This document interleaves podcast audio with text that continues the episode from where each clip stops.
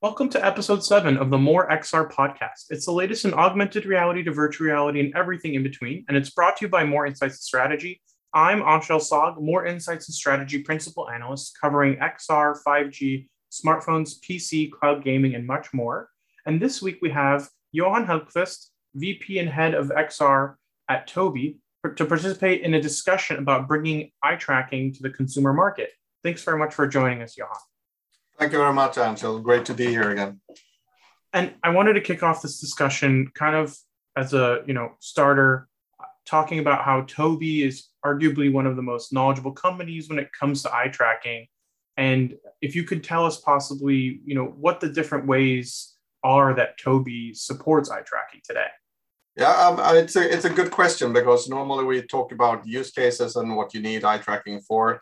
But if you put that aside, uh, beyond that, uh, we also uh, do support use case development. So we have a dev zone where we have use case code example and libraries that can be downloaded for, for free.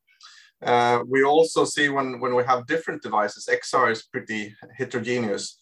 So we do different eye trackers for different different devices, and, and now we're we have uh, started to to launch with Pancake and folded optics design, and also true glasses Uh, um, type of, of AR, AR form factors. That's one very important part, which is core to us. Another one is kind of how do you get access to eye tracking? So we've been driving the standardization of eye tracking in OpenXR. So we, there is a standard of, of, of gaze tracking right now. We're taking the next step to, to, to standardize how you do foveation for foveated rendering. Uh, we also work with partners like NVIDIA and Qualcomm. Uh, we've done a lot of foveated, foveated rendering.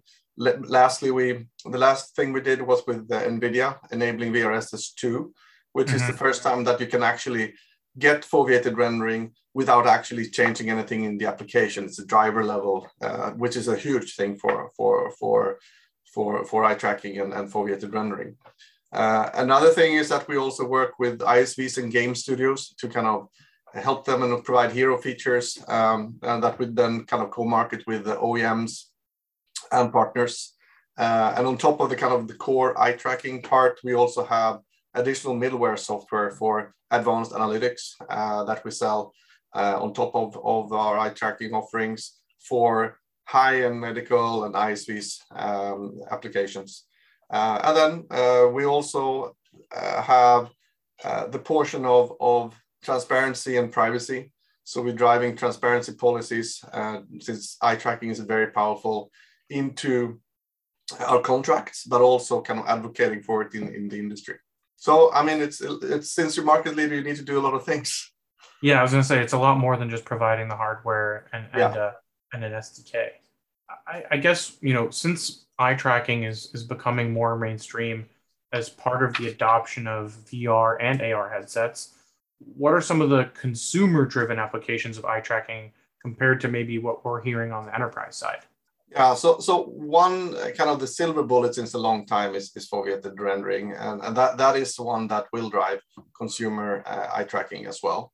But beyond kind of the, that part, which is kind of relatively known, uh, I, I think the, the main benefit for the device itself is uh, that eye tracking can enhance and make it easier to navigate and make it more natural to use your hand controllers. Uh, eye tracking is all about giving and knowing uh, the user's attention. And if you know where the user is looking, then you can act on, on, on what the user is looking. So that's super good when it comes to combining hand controllers or even gestures, uh, and not to replace them, but to enhance them. Um, the other part is kind of the, the, the current name of the game or, or hype right now, the metaverse where it's kind of it's a lot about social interaction. And uh, one very very important aspect is of course where i'm looking. Am i looking at your mouth? Am i looking at your eyes? Or am i looking further down? That has different meanings uh, if, when you communicate. And that what what what eye tracking gives apart from the animation part of, of, of your eyes. So i think that's something that will be more and more uh, important. Uh, another part that is part of the device is you can use eye tracking to kind of uh, enhance uh, where you have the objects in, in space. So you can adopt any, any parallax differences from where you have your IPD on the device, whereas you have them in the reality. So when you start interacting with objects in a more natural way, that will become more and more uh, important. And then, of course, uh, for uh, consumers, a lot of what's going on is, is uh, now is, is gameplay. Uh, and uh, the entrance of eye tracking into gaming will have a tremendous impact. And we have a couple of examples on our end. It could be selecting with your eyes. If you're throwing something, for example, you don't know how heavy it is because you have a hand controller.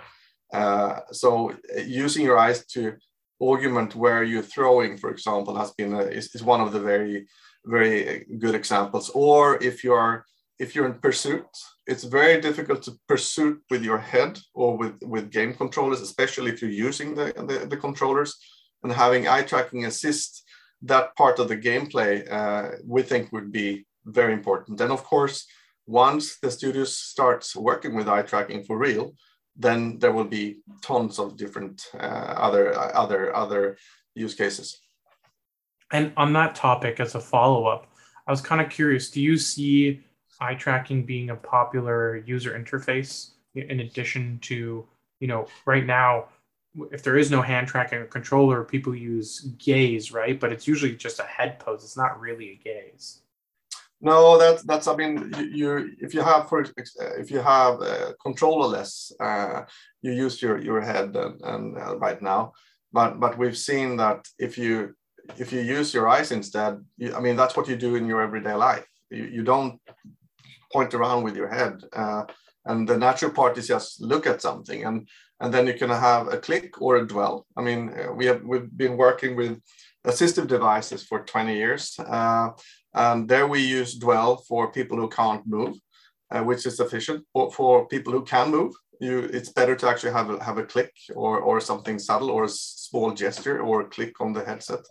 So, so for leisure gameplay or for leisure usages where you don't have eye tracking or uh, for sure also in AR eventually, then gaze will be super important because how do you give intent uh, if you don't know where you're looking? You, you, you don't want to have a pointer in your AR glasses and uh, looking around. You just want to look at things and say, what is that? I think that those simple natural use cases that we take for granted in the real world, we have to translate into the to the 3D world as well.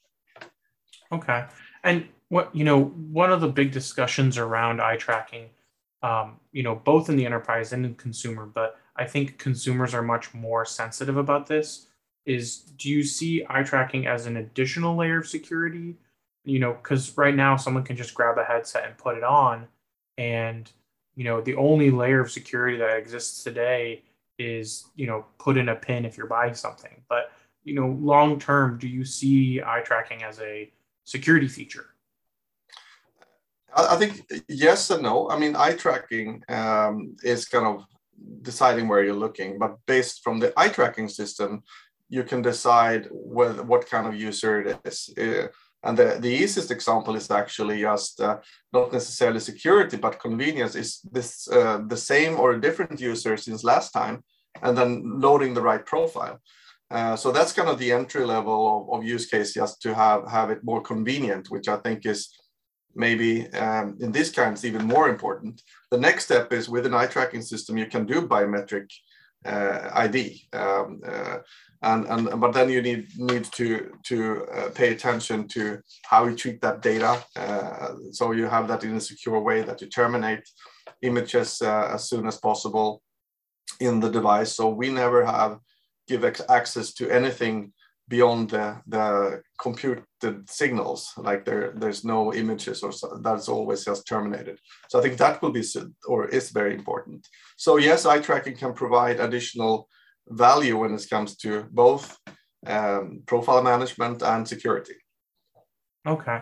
And we talked about this a bit, but how do you see, you know, eye tracking in consumer products specifically um, evolving from where it is today? Because you know today it's very early um, and the use cases are, are pretty simple but do you, are there use cases down the road that maybe um, will change over time uh, I think if we look on what will change over time beyond the use cases is also how eye tracking will change over time and has have, have changed over time. Uh, for a couple years uh, ago, eye tracking was for researchers primarily, uh, and then you had a you didn't. Uh, then we moved into deploying eye tracking in mass or in, in, in full production volume in enterprise where we are now.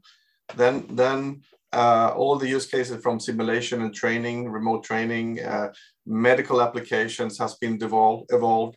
But on top of that, we also need to spread how many can use eye tracking. So we, we kind of focus a lot of having population coverage and ease of use.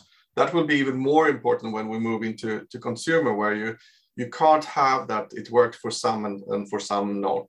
So for, for, and that's that's kind of the next level of, of eye tracking that is coming coming now basically, and and we ha- have have the capabilities from from that perspective uh, already.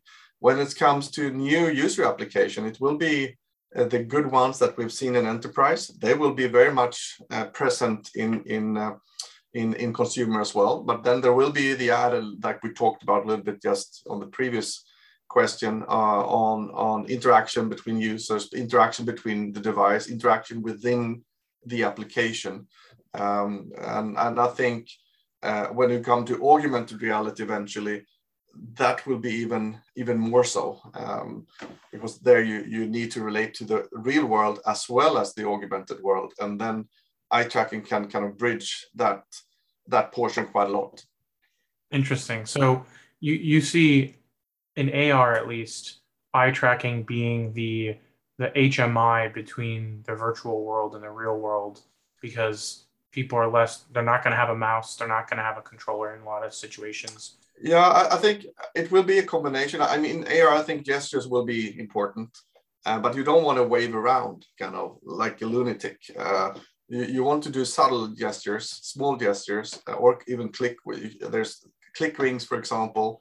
Uh, right. just looking somewhere and you man you do a small manipulation of, of, of where you're looking instead of reaching out, or if you're doing something that is beyond your reach, then eye tracking will be essential because you can't go around with hand controllers in, in, in, in, in AR.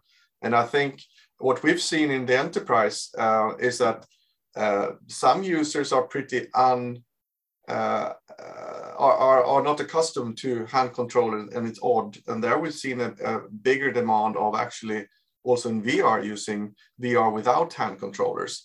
So, so as long as you are kind of uh, having controllers that are less and less complex, the more you need eye tracking to give focus. What what what the hell are you? What, what do you want to do? Right. that's that's that's easy to decide when you know where they're looking, but it can be very tricky otherwise.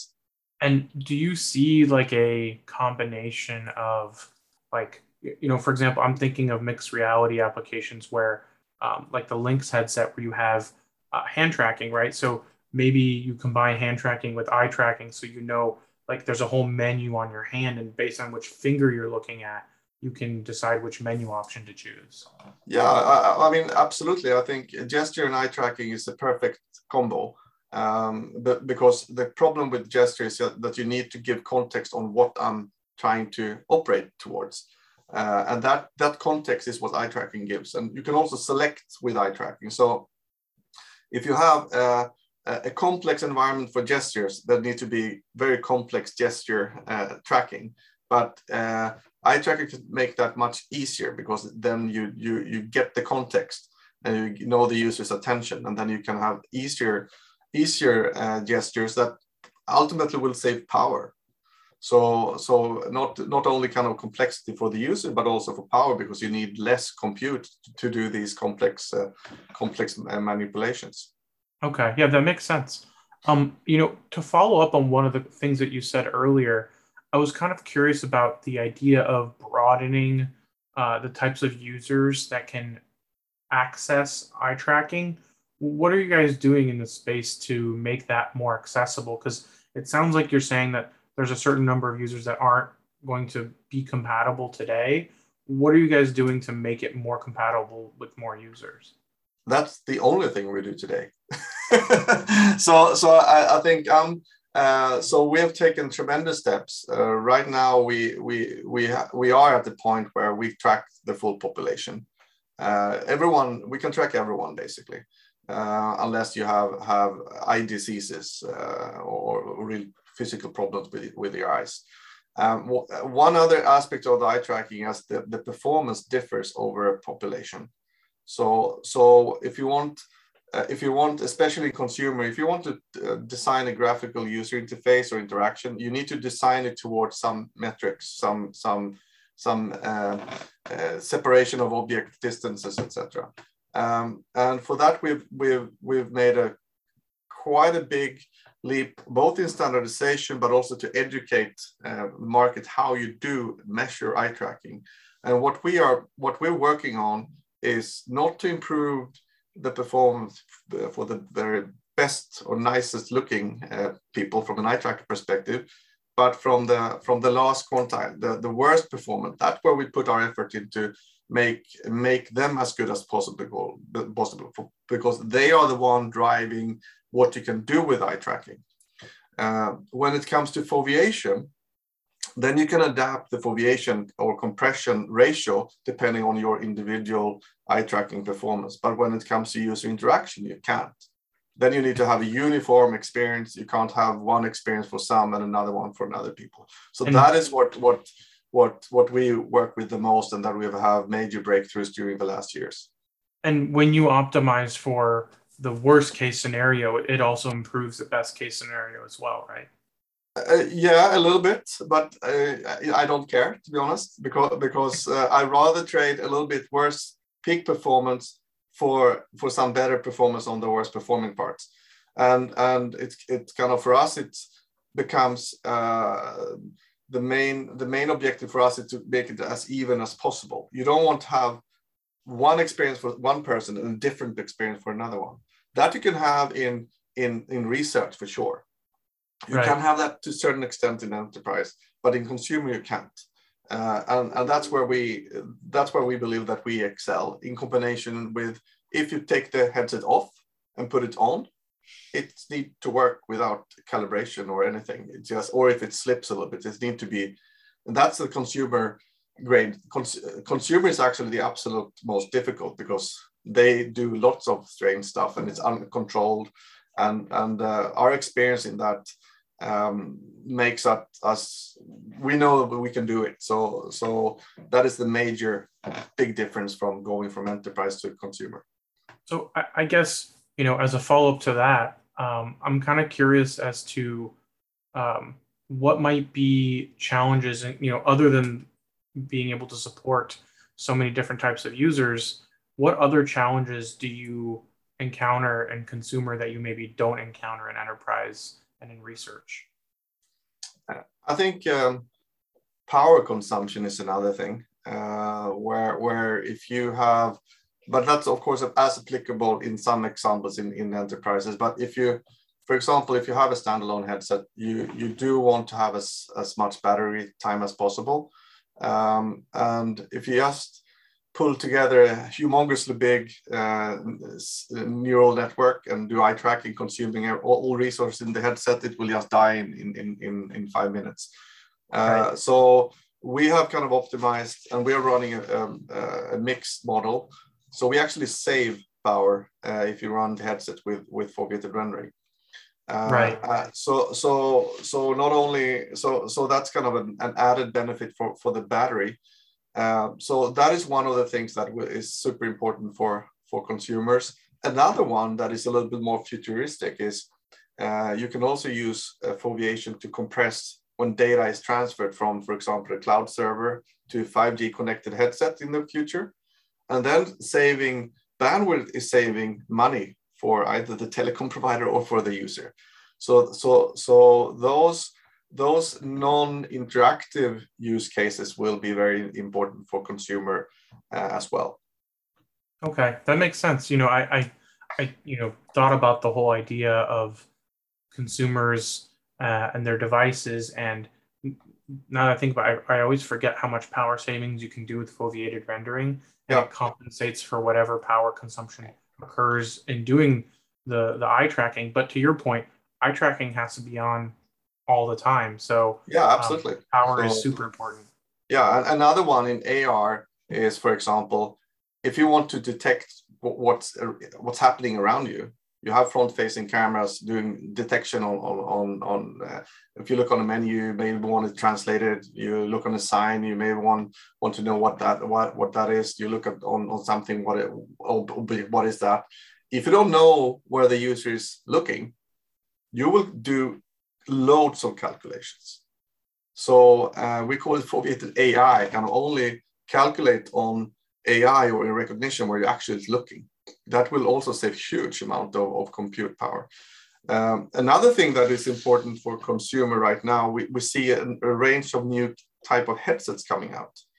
Um, so folded optics, for example, will give the VR much lighter. Uh, they have great visuals.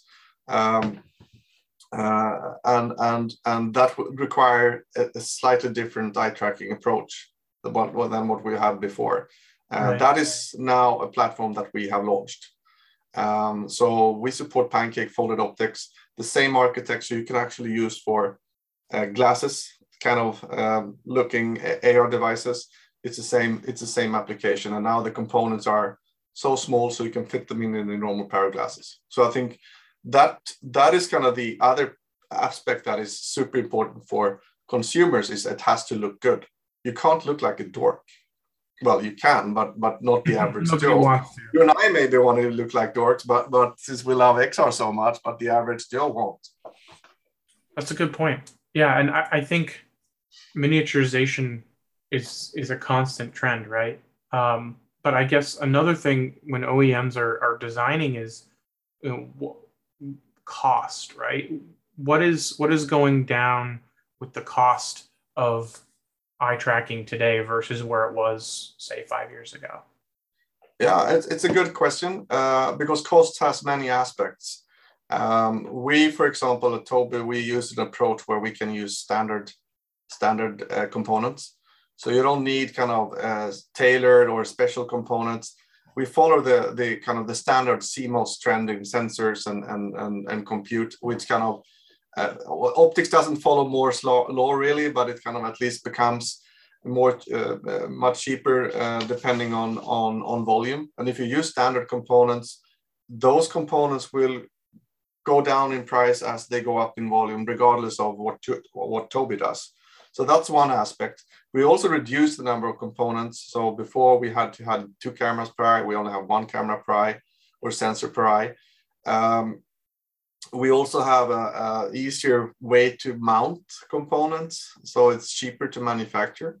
Um, and then we've done it a lot of times. Um, so just doing a mass market uh, and a volume deployment once is, is quite costly. The second one a little bit cheaper, and so on. So we've kind of been there, done that in a way. So so we're, we're we we are pretty confident that eye tracking will yeah, it's just it's one of the subsystems. The BOM is less than ten dollars, so it's uh, it's not a huge uh, investment, given that we actually also save power. So.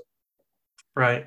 Yeah, and I, you know, I, I will say that I've seen eye tracking prevalence in 2020 um, was was you know okay. There was there were some early uh, implementations, but 2021 was just one after another, and it feels like that momentum's probably going to continue into 2022.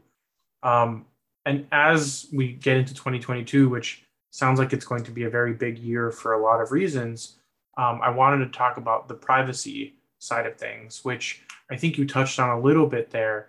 Um, but I wanted to get a little bit more clarity about how does Tobii handle biometric data?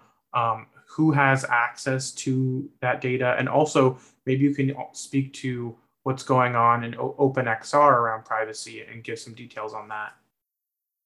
Yeah, so no, so so I mean, eye tracking is super powerful. Knowing where the user is, is looking is, is of course uh, is very very important data, not only for interaction, but you can do an, an analytics on it, um, and and that's you need to be very careful uh, towards the user. So we're driving uh, something we call data transparency policy.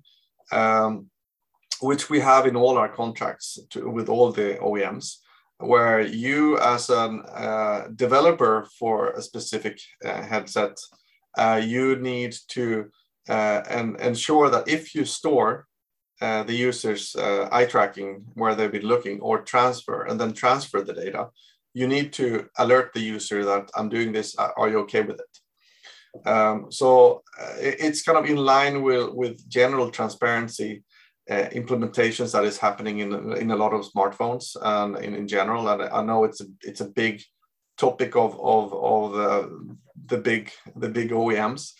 Um, so that's one one side of the things how to safe haven the the the uh, uh, output from the eye track. And then when it comes to uh, the biometric data in terms of images and and and, and um, the raw sensor data basically that is terminated uh, down very far down. So we we we don't have open interfaces for for for eye images for example. And that's also something that we both to contractually but also by design so, so uh, we, and in OpenXR, there's no plan to, to, to drive uh, more images or anything like that, raw data from any eye tracker. So that's something that, that, that is kind of uh, blocked uh, in, in, in Open, OpenXR. Um, when it comes to uh, industrial um, engagements, we have, for example, at the last ARVR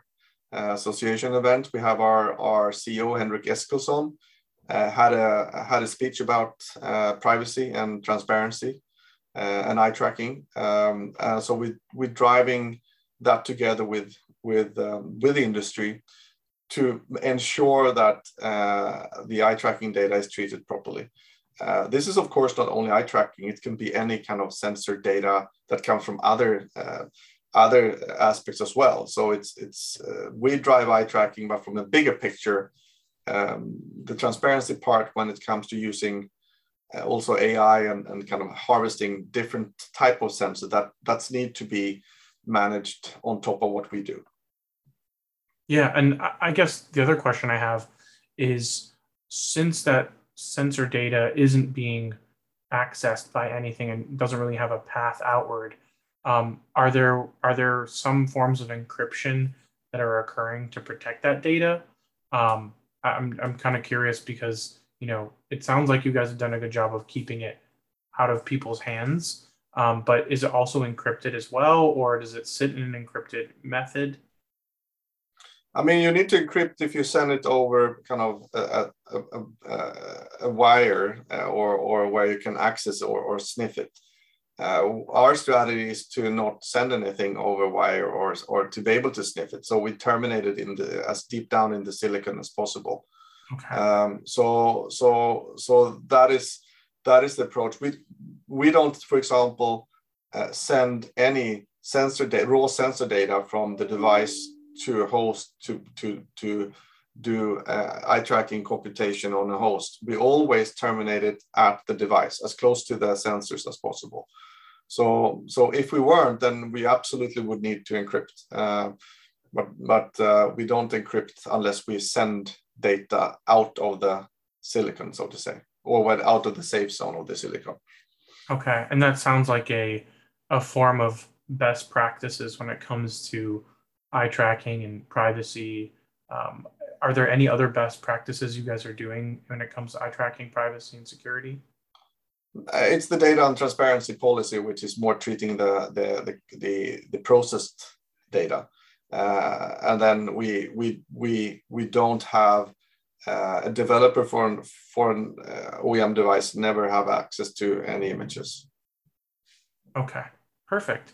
And I guess you know now that we've ta- covered the the, the difficult uh, topic of privacy and security do you think that there's a time frame when we can expect to see eye tracking in consumer headsets?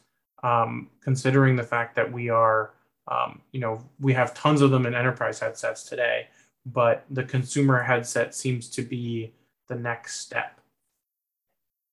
Yeah and uh, we believe it will be next year wow that's very soon. I'm very yeah, excited to hear that.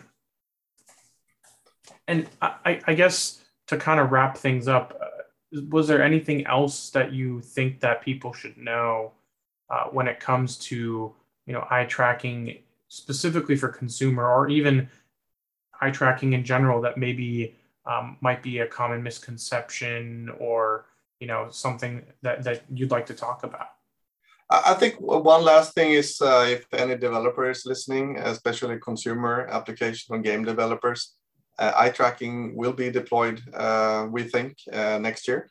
And there are devices right now that you can start developing consumer applications. I mean, there's Pico Neo 3, there's HP uh, Omnicept Edition, there's HTC uh, Vive. So, so, so I think that's kind of a call for action for for you guys that uh, if you are believers in eye tracking it will be around very soon in consumer headsets as well. Um, and uh, a lot of things is also happening on the ar side. It will not consume for next year but but right now you can actually build decent ar headsets with more or less existing subsystems. So that's also something that has been very very um, uh, a very big change the last year. But uh, VR is going consumer with respect to eye tracking for sure. Great. That's very helpful. And, you know, now people know exactly which headsets to get if they want to get down into uh, developing uh, eye tracking in VR. Yes. Awesome. Well, that kind of wraps up our, uh, our discussion around consumer eye tracking. Uh, I want to say thank you very much for joining us. Um, and we hope our viewers and listeners found this week's topics interesting. Uh, if anyone out there would like to provide insights on a specific XR topic for future podcasts, please reach out to me on social media. Uh, I'm at Anshel Sag on Twitter. Uh, I want to say thank you very much again to Johan and Tobii for joining us this week. And thank we hope you have a great weekend and please tune in again next time. Thank you. Thanks a lot.